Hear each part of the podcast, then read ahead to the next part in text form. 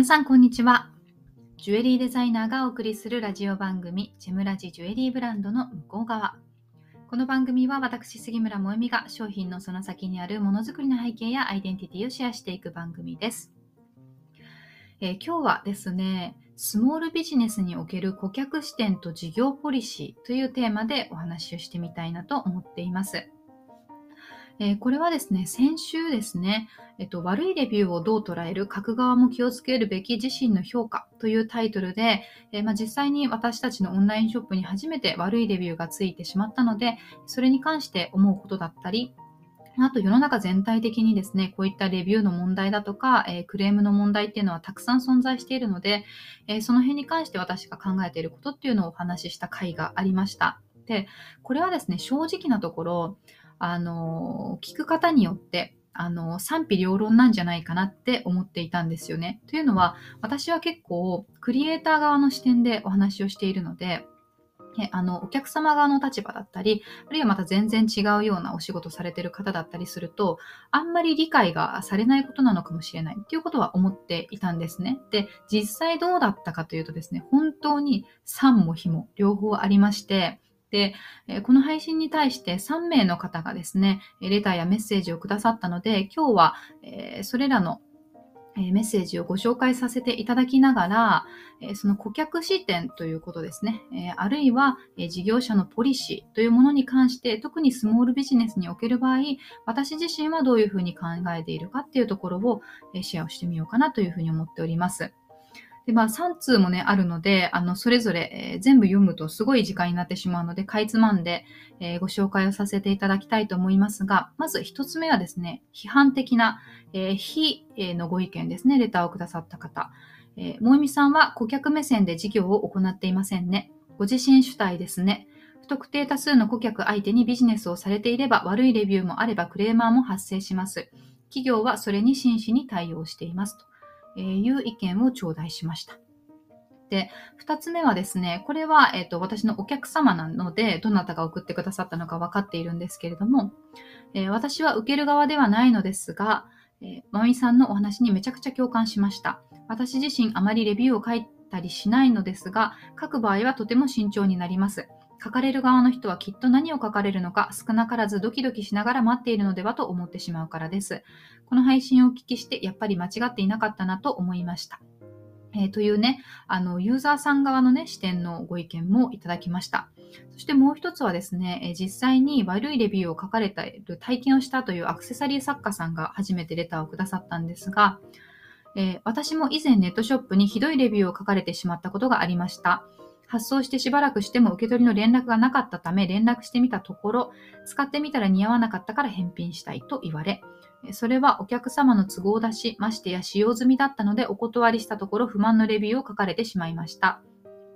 え、その時は怒りや悔しさの感情で食事も喉を通らず眠れませんでした。後から考えれば自分が心を込めて作って、心を作っ込めて作ったアクセサリーがその人のもとでどんな風に扱われてしまっているのかを考えるだけで悲しくなり、むしろ返品してもらえばよかったとも考えました。えー、作家仲間に話を聞いてもらい、なんとか乗り越えられましたが、今でもトラウマで、もみさんがおっしゃる通り、作家にとっては命取りになることにもなりかねないと体験して感じています。今回の配信のように作家の立場で配信、発信してくださること感謝します。これからも応援しています。えというようなレターをくださった方も、えいらっしゃいました。皆さんいかがでしょうか？これを聞いてみて本当に三者三様というか、聞かれる方の立場や価値観によって全く違うね、あの、印象になっているんじゃないかなと思うんですけれども、えー、この中でですね、一番最初にご紹介した、えー、批判のレターをくださった方が、えー、私がやっていることが、顧客目線ではないと、え自分主体だねと。いうようなご意見があったんですけれども、えそもそもですね、私は、えこういったスモールビジネスの場合、事業者主体であるべきだというふうに思っています。で、これはですね、あのビジネスの種類とそれから規模によって全然違うと思うんですよね。大きな会社になれば経営者は現場から離れていますから、えクレーム処理というのは基本的に現場がやります。そしてマニュアルがあります。で、その会社の社員として属してやっているので、まあ、その、その対応自体はあまり気持ちの良い仕事でえなかったとしてもですね、まあ、それでも一個人としてやってるというより会社の人間としてやってるからできるところもあり、プライベートとは分けられているんですよね。でも、個人ブランドさん、フリーランスの方たちの場合っていうのは、お客様との接点が自分であるので、ブランドであればブランドの評価は自分の評価にダイレクトになってしまうし、えー、この会社みたいに盾になってくれる、守ってくれるところもないわけだし、もちろんクレームが来ればクレーム対応も自分自身でやらなきゃいけない。だから、えー、その辺を、えー、どういうふうに線引きするのか、あるいは、えー、ストレスマネジメントみたいなところまで、やっぱり自分でできないといけないんですよね。で、え実はですね、私、あの、まあ、このスタンド FM もすごい最初の方まで遡って聞いていただくとわかると思うんですけれども、えっ、と、しょっちゅう胃を病んでいた時期っていうのがあったんですよ。で、この時は、まあ、なぜだったかというと、一つは子供が生まれて、まあ、慣れない育児をしていましたと。そして、やっぱ2時間に1回は起こされるので、慢性的に寝不足でしたし、えー、もちろん子供を産んだ後の女性の体でホルモンバランスも、あの、整ってはいなかったと思うし、まあそういう意味でのストレスもあったと思うんですけれども、大きな原因はですね、何名か非常に自分よがりなお客様がいらっしゃって、えー、それに振り回されてしまっていたというのがありました。、えー、批判のレターをくださった方が真摯に対応されています他の企業はというような書かれ方をしていましたけれども、まさに真摯に対応していたからこそ、えー、胃を病んでいたっていう状態だったんですね。で、この配信を聞いた聞いてくださる方は、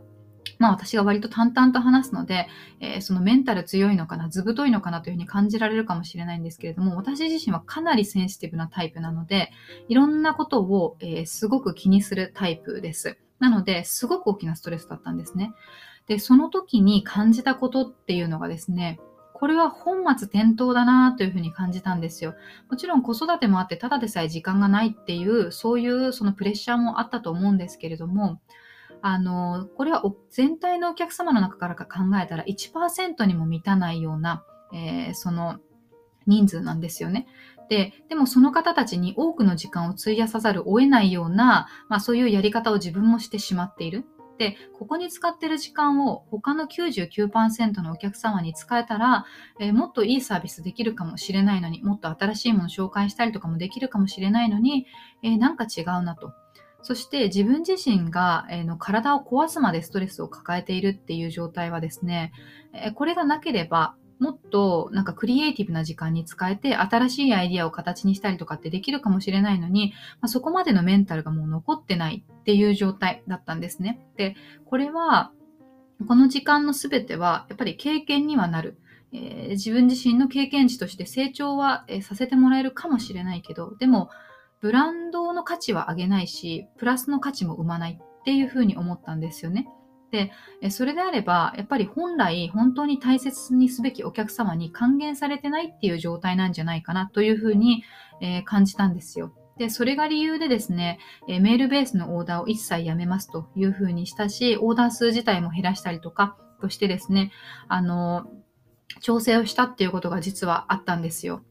で、あの、事業の中にはね、お客様が神様っていうスタイルは別に全然あってもいいと思うんです。事業の種類によっても規模によっても。でも、とりわけこういうその個人であったりとか、あとクリエイターという立場はですね、あの、私自身はお客様は対等だというふうに思っています。これは以前からずっと言っていて、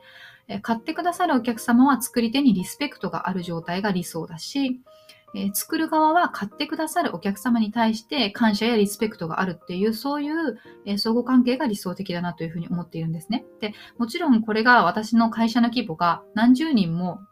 従業員抱えるような規模になれば、やっぱり、えー、考えなければいけないことは変わってくるし、えー、逆にそのお客様の中でも商品にだけ興味を持っている人っていうのももちろんいます。でも、こういう私の考えに共感してくださっているお客様も多いということは事実私も感じているし、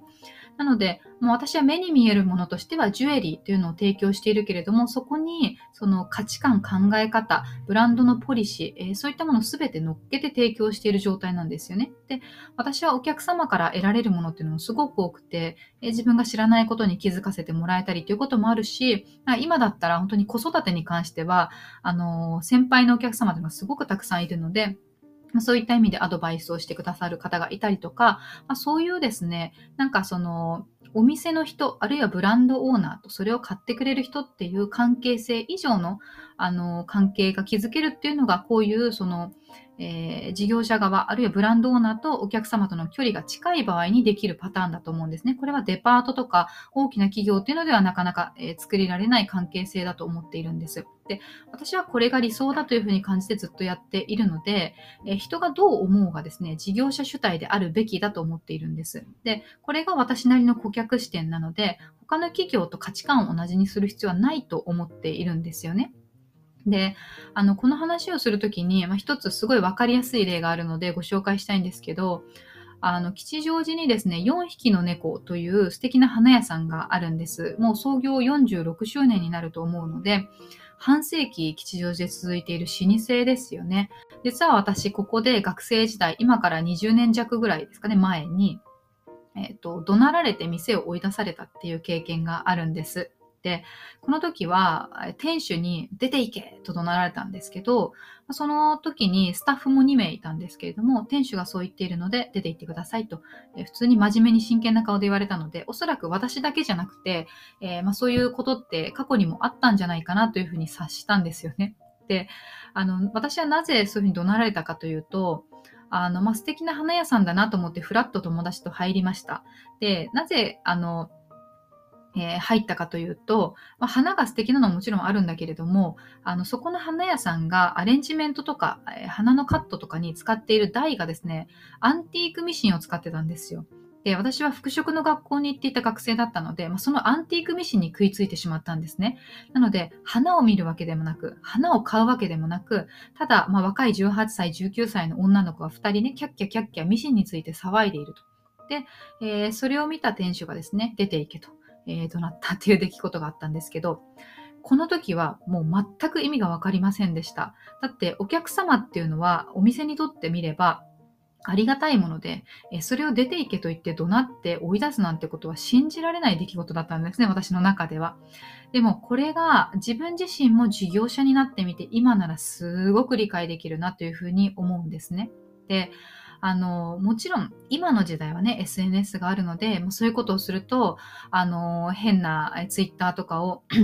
思わず流されてしまったりとか、えー、悪い口コミ書かれてしまったりだとか、ね、あとは、そうですね、あの、パワハラ、モラハラみたいなこともやたら問題になる時代なので、えー、そういう視点でも、えー、問題になってしまう可能性があるので、今の時代はやらないと思いますけど、でもそれでも、あの、理解できるなと思うのはですね、そのお店の店主、おじさんがですね、大切にしているものは何なのかっていうことなんですね。その人が、その吉祥寺というね、おしゃれなお店、激戦区のこの地域で46年も長年愛されているカリスマ性のある花屋さんを続けられているのは、えその人がそこまでのその自分のお店に対しての哲学や美学を持っていて、大切にしているのが、その店を実際に使ってくださっている顧客様だからということだと思うんですね。なので、花を買うわけでもなく、店に入ってわーわー騒ぐような、えー、若造のお客様などいらないわけですで。まさに全てのお客様が神様なわけじゃなくて、えー、お客様を選んでいるんですね。で、これがただの頑固じじいで事業者の独りよがりで全く顧客目線ではないビジネスだねと。えー、だからそのビジネスの方法を通して間違ってるんじゃないかっていうと全くそうではないと私は思うんですよ。で、あのー、実はですね、私が以前働いていた会社というのが同じ吉祥寺にあるお店でして、えー、この花屋さんとほぼ同期ぐらいに創業しているんですね。なので、吉祥寺のそのエリアを、の一時代を築き上げた老舗同士だったんですけれども、そういったご縁もあって、社長同士はそれ仲が良いというか、あの顔見知りなので、えー、会社の中で例えば誰か退職するだとか、お祝い事があるだとか、えー、いう時にですね、必ずその4匹の猫さんでお花を頼んでいたんですね。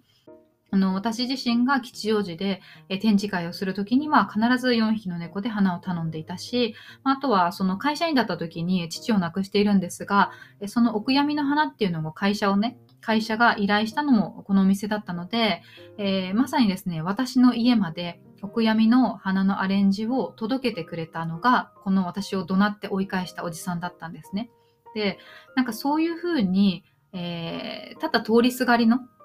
フラッと入った客ではなくて、本当にその花屋さんを花屋として利用する顧客になった立場になって初めてわかるんですよ。このおじさんが好き勝手やってるわけじゃないっていうことを。で、実はですね、顧客ニーズにはちゃんと応えていて、毎回する花束とかアレンジメントっていうのは、あげる人のイメージだとか展示会のイメージっていうのを伝えれば完璧に作ってくれますし、えー、それからお悔やみを持ってきてくださった時もですね、まあ、一家の大黒柱を失って悲しみに暮れている家族のところに来るわけですから、もちろんね、誠意ある態度で、えー、来てくれるわけで、やっぱりね、顧客満足度って実際に高いんですよね。で、やっぱりその哲学、美学をもってして、その花屋としての最大の提供価値である素敵な花のセレクトだったり、えー、アレンジっていうのを、え、最終的にしっかり顧客に還元しているなというふうに、えー、思うんですね。で、これはすごくポリシーのあることで、なんか売り上げを上げるためにとか、規模、規模拡大だとかいうことじゃなくて、しっかり自分の大切にすべき顧客様を見据えて、えー、そのしっかり地に足ついた方、やり方でやってるなっていうふうに思っているんです。大切にしている相手がすごく明確なんですよね。で、ぱり事業者側がどんなお客様でも優先にして、えー、無理をしなければいけないのかというと、そういうわけではなくて、特にこういうスモールビジネスの場合は、マナーのないお客様の言動っていうのは、他のお客さんのたにとって迷惑になるっていうことはよくあるわけじゃないですか。例えば、えレストランで味に文句を大声で言う人とか、え長蛇の列で並んでいるのに先頭のお客さんは超自己中に注文しているとか、まあ、そういうのって、例えばブランドにとってやお店にとって価値を生まない、あるいは自分のお客様に対してさらに迷惑をかける存在になっていれば、えそれはそれなりに店側として対処をしなきゃいけないわけじゃないですか。でそういうことだと思うんですよね。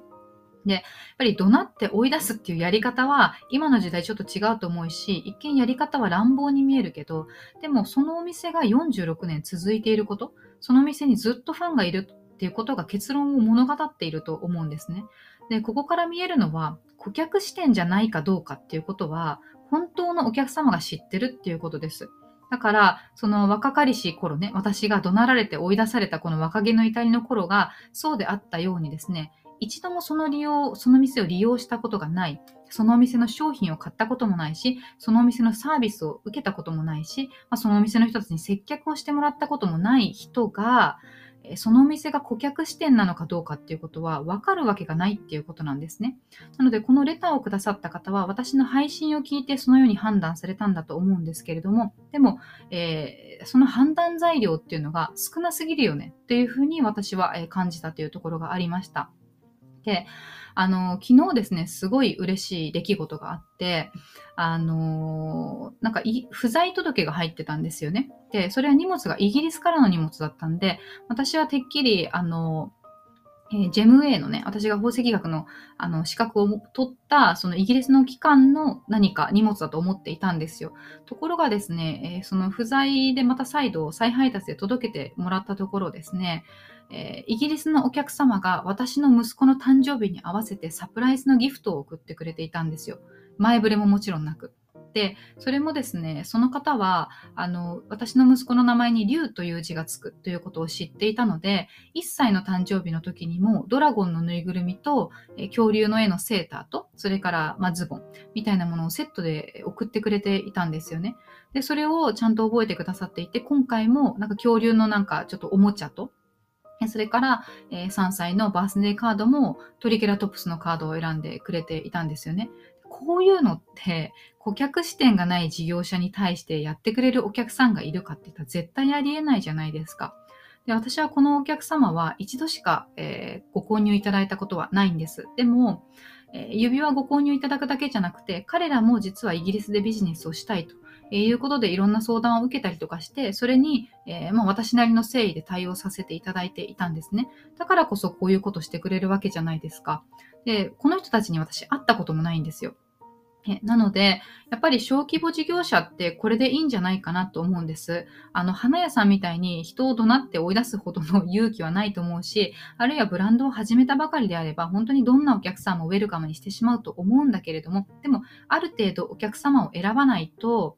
え、その事業を健全に長期的に見たときに継続することができないんですよね。そして本当に大切なお客様を守ることができないので、え、そういう視点でえスモールビジネスをされている方は、え事業をするべきなんじゃないかなというふうに考えているというところがあります。で、これはですね、あの、こういったことって、その、レビューとかだけじゃなくて、SNS 上でのやりとりっていうのも、やっぱり、えネット上でのやりとりっていうのも同じところがあると思うんですよね。で、ことこのスタンド FM に関して言えば、レターという機能がありますけれども、やっぱりこうやって公にラジオをやっていればですね、不特定多数の方から、えー、コメントやレターをいただくわけですね。で、99%は非常にいい、えっ、ー、と、リアクションで、えー、とても誠意ある書き方をしてくださっていて、すごく丁寧に書いてくださっている。それが9割です。でも、ごく一部の方はそうではない。で、実はですね、私、一時期、特定の方からのレターにすごく悩まされていた時があって、本人は相手に、つまり私に対してストレスを与えているなんていう自覚は一切ないと思うんですけれども、えー、ただですね、私はそれで、そのストレスでもう音声配信やめようと本気で思っていたことがあったり、あと実際にその方からのレターを見たくないがゆえに、レターの機能をクローズさせていたことっていうのが実はあるんですよ。で、あの、でもですね、これ最初に言ったことと同じで、このたった一人の、え私にストレスを与えてくる困った、えユーザーさんのために、え他の丁寧にレターを書いてくださっている方たちのコンタクトの機会を奪うのはやっぱり違うのかなというふうに、え、感じたんですよね。やっぱりこういうふうに簡単に自分の意見を相手に DM で送れてしまうっていう、え、ことっていうのはですね、あの、ね、例えばツイッターで炎上して芸能人とかね、あるいはリアル、リア,、えーと、リアリティショーに出ているような方たちを自殺に追い込んでしまうみたいな話が時々ニュースに日韓だとなりますけれども、そういうふうになった時に多くの人がそんなつもりじゃなかったと。えー、自分はそういうふうに思った。自分の正義感に任せて自分のエモーショナルなその場の感情で、えー、そういう発信をしてしまったと。でそういうその自分勝手な資料深さのないね、あの、言動っていうのが相手に刃を向けてるっていうことを一切自覚がないですよね。で、これが、あの、公に大規模になってしまうとそういうふうにニュースになるけれども、えー、小さい規模ではですね、本当にそこら中で勃発していることなんだなというふうに思うんですね。で、小規模な事業者っていうのはですね、例外なくこういったユーザーとかクライアントっていうのに対する処世術っていうのが必要なんですよね。例えばこうやってラジオを配信一つして、あの、発信していたとしても、公に発信してるんだから公の人なんでしょというと、そういうわけではなくて、一個人なんですよね。で、これが今の時代すごく増えていくし、いるし、これからもすごくもっと増えるはず。えー、なので、企業に対してするアクションと個人に対してするアクションっていうのは違うはずだし、えー、捉える側もですね、企業が捉える感覚値と個人が捉える感覚値というのは全く違うっていうことを、えー、そういうふうに批判や DM を送ったりコメントする側の人たちも、えー、分かってリテラシーを上げてほしいなと思うからこそ事業者側からの発信をするし、一方で事業する側もですね、やっぱり、えーそこに対する対応対処っていうのを、えー、ちゃんと身構えておかなければいけない側面っていうのが特にフリーランスはありますよということを、えー、お伝えしなければいけないなということがあってですね、今回はこんな配信を、えー、撮ってみました、えー、皆さんどのように思うかわかりませんが、私自身はこういうポリシーでやっているので、え、それをね、え知っていただければ、え、嬉しいなというふうに思います。それぞれの方法がね、やり方があっていいと思うので、はい。というわけでですね、今日は長くなりましたが、この辺にしたいと思います。また次回お会いしましょう。